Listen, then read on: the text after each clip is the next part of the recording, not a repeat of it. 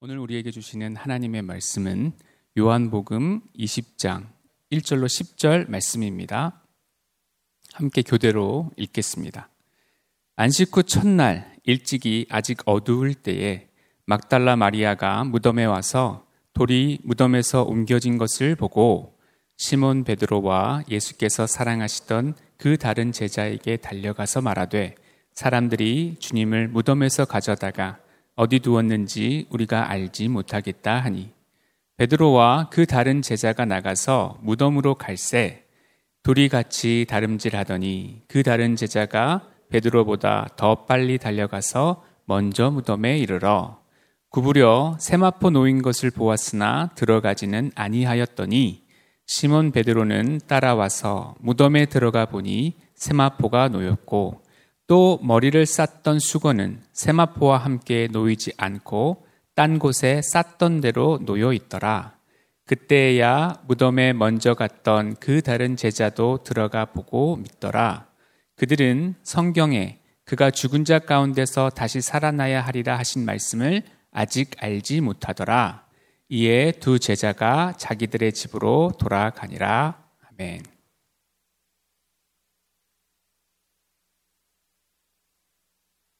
지난 본문에서 우리는 예수님께서 십자가에서 운명하시자 아직 아무도 장사한 적이 없는 새 무덤에 예수님의 시신이 안치된 장면을 살펴보았습니다. 오늘 본문은 인류 역사상 가장 찬란하고 아름다운 새벽에 대한 이야기로 시작합니다. 하지만 전체적인 분위기는 기쁨과 소망의 분위기가 아닌 불안하고 어두운 분위기입니다. 우리 1절을 읽어보겠습니다. 안식 후 첫날 일찍이 아직 어두울 때에 막달라 마리아가 무덤에 와서 돌이 무덤에서 옮겨진 것을 보고 공관 복음서에서는 여러 여인들이 무덤을 찾았다고 했지만 사도 요한은 막달라 마리아만을 기록하고 있습니다. 일곱 귀신에 들려서 파탄난 삶을 살아가던 막달라 마리아는 예수님을 만나고 삶의 전환점을 맞이하였고 그 후로 예수님께 철저히 올인한 그런 여인으로 변화되었습니다. 그래서 예수님께서 십자가에서 운명하실 때에도 시신이 안치되는 과정에도 그리고 3일째 되는 날 이른 아침에도 예수님의 시신이 안치된 무덤까지 찾아갔던 것입니다. 그럼 왜 안식 후 첫날에 일찍이 막달라 마리아가 무덤을 찾았겠습니까? 예수님의 시신은 준비일 전날이자 6월절 준비일에 안치되었다고 했습니다. 예수님이 운명한 시간, 운명한 시간이 이 준비일인 그, 금요일 오후 3시였고 오후 6시면 6월절과 안식일이 시작됩니다. 또 안식일이 시작되면 아무 일도 할 수 없지 않습니까?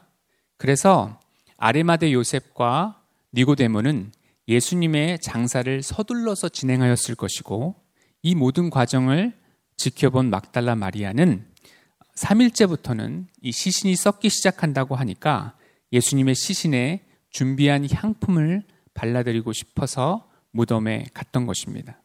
그러면 안식일은 토요일 오후 6시면 종료가 되는데 저녁 때 가지 않고 새벽에 간 이유는 무엇이겠습니까?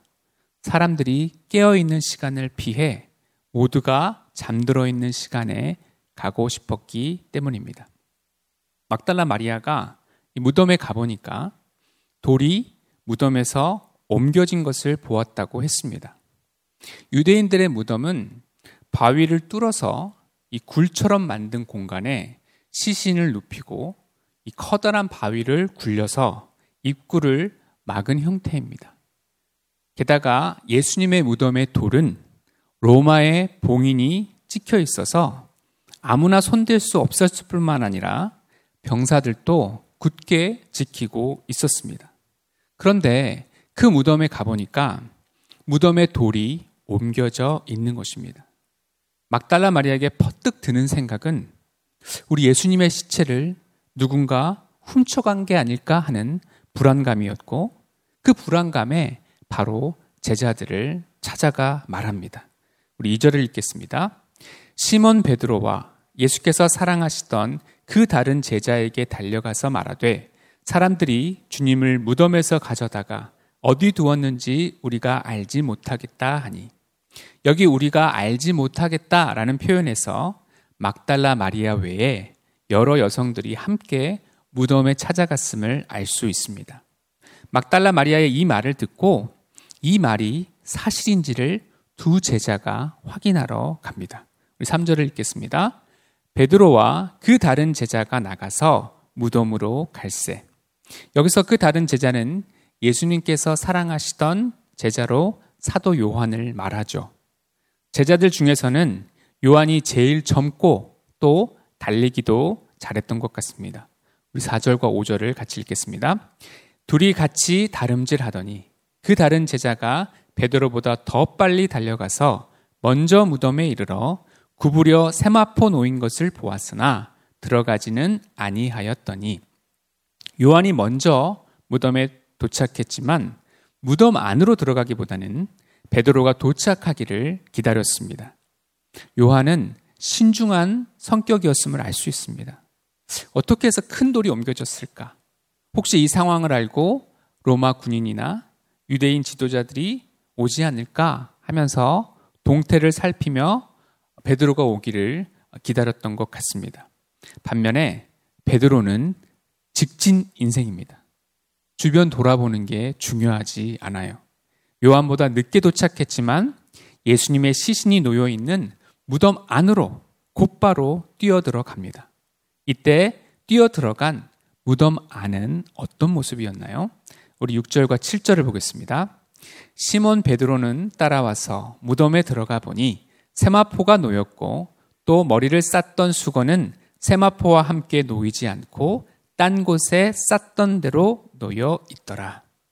베드로가 무덤 안을 관찰해 보니까 무덤에 세마포가 놓여 있었다고 했습니다.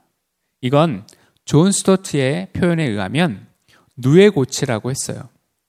누에 고치처럼 그 안에 있는 몸만 쏙 빠진 모양이라고 합니다. 몸을 싼 형태는 그대로 있는 모습입니다. 그리고 머리를 쌌던 수건은 쌌던 대로 딴 곳에 잘 개켜 놓았다라고 했습니다. 베드로가 관찰한 무덤 안은 잘 정돈된 침실의 모습이지요. 당시 종교 지도자들은 예수님의 시체를 제자들이 훔쳐간 것이라고 거짓된 소문을 퍼뜨렸습니다. 그러나 이 빈 무덤의 장면은 시신 도난설이 사실이 아님을 보여줍니다. 시신을 세마포로 쌀 때는 그냥 싸는 게 아니라 모략을 바르면서 겹겹이 이 붕대처럼 싸게 됩니다. 그러면 시간이 지나면서 딱딱하게 굳어져 있게 되죠. 누워의 고치 형태로 시신만 쏙 빼서 가져가는 것이 어떻게 가능한 일이겠습니까? 그래서 시신 도난서는 거짓 루머에 지나지 않는 것입니다. 우리 8절을 읽겠습니다. 그때야 무덤에 먼저 갔던 그 다른 제자도 들어가 보고 믿더라. 여기서 믿었다는 말은 부활을 믿었다는 말이 아닙니다. 예수님의 시신이 없어졌다는 막달라 마리아의 말이 사실이라는 것을 믿었다는 뜻입니다. 기적이라는 게 있죠. 구약의 대표적인 기적, 신약의 대표적인 기적이 각각 하나씩 나오는데 이건 근본적인 기적입니다. 이 기적을 믿어야 아, 그 사람이 믿음이 있다라고 말할 수 있는 거죠. 구약의 대표적인 기적은 창조입니다. 창조를 믿는 게 믿음이고 신약의 대표적인 기적은 부활이죠. 부활을 믿는 사람이 믿음이 있는 사람이죠. 그런데 어떤 사람은 그렇게 이야기를 합니다. 나는 다른 건 다 믿겠는데 창조와 부활은 못 믿겠다. 그러면 그 사람은 아무것도 믿는 게 아닌 거죠. 기독교에서 창조 믿지 않고 부활 믿지 않으면 도대체 남는 것이 무엇입니까? 기독교인이라고 하면서 창조를 안 믿는다면 신자라고 할 수 없는 거죠. 부활을 안 믿으면서 어떻게 그 사람이 기독교인이라고 할 수 있냐라는 거예요. 따라서 창조를 믿고 부활을 믿는 것이 신앙의 기초라는 겁니다. 이 기적의 반대는 자연이죠. 자연이라는 건 뭐죠? 우리 인간이 느낄 수 있고 이해하고 공감할 수 있는 게 자연 세계 아닌가요? 그런데 하나님이 창조하시고 예수님이 부활하셨다는 것을 믿는다는 것은 이 하나님이 하나님의 개입이 있었음을 보여주는 것이고 영적인 세계가 있다는 것을 보여주고 있다. 이것을 믿는 겁니다. 창조까지는 베드로와 요한이 믿었어요. 하지만 아직도 베드로와 요한 그 두 대표적인 제자들은 부활을 믿지 않았던 것입니다. 9절, 9절과 10절을 읽겠습니다.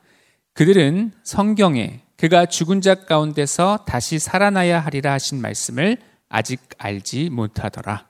이에 두 제자가 자기들의 집으로 돌아가니라. 이 신비롭고 감격적인 이 부활의 아침을 맞이했지만 제자들은 믿지 못하고 자기들의 처소로 돌아가고 말았습니다. 3년간 주님 곁에서 직접 배웠고 훈련을 받았지만 부활하신 예수님을 만나지 못하니까 제자들은 여전히 두려워하며 자기들의 처소로 힘없이 돌아갈 뿐이었습니다. 주님께 놀라운 은혜를 입어서 주님의 무덤까지 이른 아침에 찾아갈 정도로 주님을 사랑한 막달라 마리아조차도 부활의 주님을 만나지, 만나기 전까지는 어떤 모습이었습니까? 가장 확실한 부활의 증거 앞에서도 하염없이 눈물만 흘리게 되는 것입니다. 여러분, 예수님께서 이전에 부활에 대한 것을 얼마나 자주 말씀하셨습니까? 나사로를 살리실 때 예수님은 나는 부활이요 생명이니 나를 믿는 자는 죽어도 살 것이다 라고 말씀하셨습니다. 또한 예수님은 여러 차례 내가 죽은 지 사흘 만에 살아날 것이다 라고 말씀하셨습니다. 그런데도 막달라 마리아와 베드로와 요한은 예수님의 시신을 찾으러 갔습니다. 저는 이런 모습이 오늘날 우리의 문제라고 생각합니다. 우리는 예배의 자리에 나올 때 어떤 예수님을 만나러 옵니까? 지금도 살아계셔서 역사하시는 부활의 예수님입니까? 아니면 2000년 전에 죽으셨던 그냥 성인의 예수님, 위인전의 예수님입니까? 안타깝게도 많은 사람들이 위인전에는 나오지만 부활하지 못한 예수님을 보러 오는 것 같습니다. 죽은 자가 다시 살아나는 기적은 2000년 전에나 있었던 일이지 라고 하면서 예수님의 기적과 부활을 옛날 이야기 또는 신화로만 생각하고 삶에서는 부활의 능력을 전혀 체험하지 못하며 살아가는 사람들이 얼마나 많으냐는 것입니다. 만약 막달라 마리아나 베드로와 요한이 무덤에 무덤을 찾았을 때 예수님의 시신이 그대로 누워 있었다면 어떻게 되었을까요? 부활이 없었다면 무덤을 막은 바위도 그대로였을 것이고 황제의 인봉도 그대로였을 것이며 로마 군병도 그대로였을 것입니다. 그랬으면 향품을 바랄 수도 없었고 예수님의 시체가 안에 있는지 없는지도 알지 못했을 것입니다. 만약에 정말 혹시라도 우연히 지진이 일어나서 어, 돌마저 옮겨진 상태였고 다행히 시신이 그대로 있었다라고 한다면 어땠을까요? 아마도 막달라 마리아는 예수님의 시신에 향품을 바르며 만족했을 것입니다. 제자들도 예수님의 시신을 보며 안도의 한숨을 내셨을지 모릅니다. 그와 같이 부활이 없었다면 예수님은 불법 재판을 받고 죽은 불쌍한 한 사람에 지나지 않는 것입니다.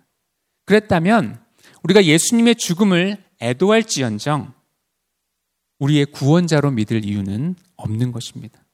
그래서 사도 바울은 예수님이 부활하지 않으셨다면 우리가 전파하는 것도 헛것이고 우리의 믿음도 헛것이다라고 말했던 것입니다. 우리가 그리스도의 부활의 능력을 체험하지 못하면 늘 무기력하고 패배주의에 빠져 지내게 되는 것입니다. 그러나 빈 무덤은 예수님의 부활을 뒷받침해주는 가장 강력한 증거입니다. 예수님은 권능과 능력으로 사망의 권세를 깨뜨리고 부활하셨습니다. 이 부활의 여파로 지진이 일어났고 병사들은 도망쳤으며 무담을 가로막고 있던 큰 돌은 천사가 옮겨 놓았습니다. 예수님은 부활의 몸으로 세마포에서 빠져나왔음을 누에고치 형태의 세마포에서 발견할 수 있습니다. 부활의 관점으로 볼 때 빈 무덤은 무엇을 말하는 것입니까? 구약의 성경이 예언한 메시아가 인류를 구원하신 목적을 완전히 성취하신 것을 뜻합니다. 인류의 모든 죄의 형벌을 십자가에서 예수님이 대신 받으셨습니다. 그래서 3일 동안 무덤에 계심으로써 완전히 죽으셨다는 걸 보여주셨습니다. 예수님은 완전히 죽으셔서 우리의 죄값을 다 처리하시고 우리 대신 형벌을 받으신 후에 약속대로 3일째 되는 날 부활하신 것입니다. 완전한 인간이요, 완전한 하나님이신 예수님께서 사망 권세를 깨뜨리고 부활하신 영광의 아침을 이 빈 무덤이 증거하고 있는 것입니다. 제자들이 부활 신앙을 가졌다면 빈 무덤을 보는 순간에 예수님의 말씀이 생각났을 것입니다. 예수님이 3일째 부활한다고 하셨는데 안식일 준비를 돌아가셨으니까 그때가 1일차, 안식일이 2일차, 오늘이 3일차네. 예수님이 부활하셨구나. 무덤에 돌이 옮겨진 것과 누에고치 형태의 세마포를 봐. 예수님이 머리수건도 가지런히 개 놓으셨구나. 정말 우리 주님 부활하셨어.